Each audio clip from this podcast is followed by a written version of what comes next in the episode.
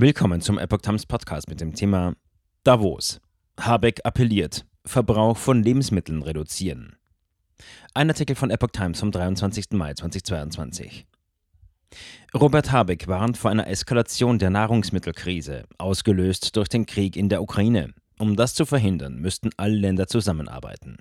Vizekanzler Robert Habeck hat angesichts einer drohenden globalen Nahrungsmittelkrise infolge des russischen Kriegs in der Ukraine zu internationaler Zusammenarbeit aufgerufen.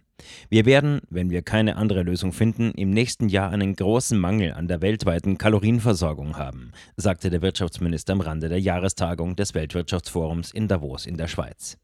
Diese Nahrungsmittelkrise werde spezifisch Regionen treffen, die nicht zu den reichsten oder stabilsten gehörten.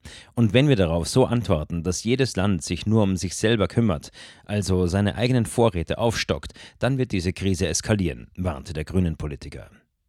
Habeck fordert globale Handelsordnung. Habeck sprach sich für globale Kooperation und offene Märkte aus. Und wir sind natürlich auch gehalten, um unseren eigenen, manchmal etwas überschwänglichen Verbrauch von Lebensmitteln zu reduzieren, sagte er. Statt sich nur noch auf sich selbst zu besinnen, müsse eine neue globale Handelsordnung her. Daran festzuhalten, dass wir global miteinander interagieren, das solidarisch tun, fair und gerecht und zum Wohle der Menschen und nicht nur zum Wohle des Gewinns von einigen Unternehmen.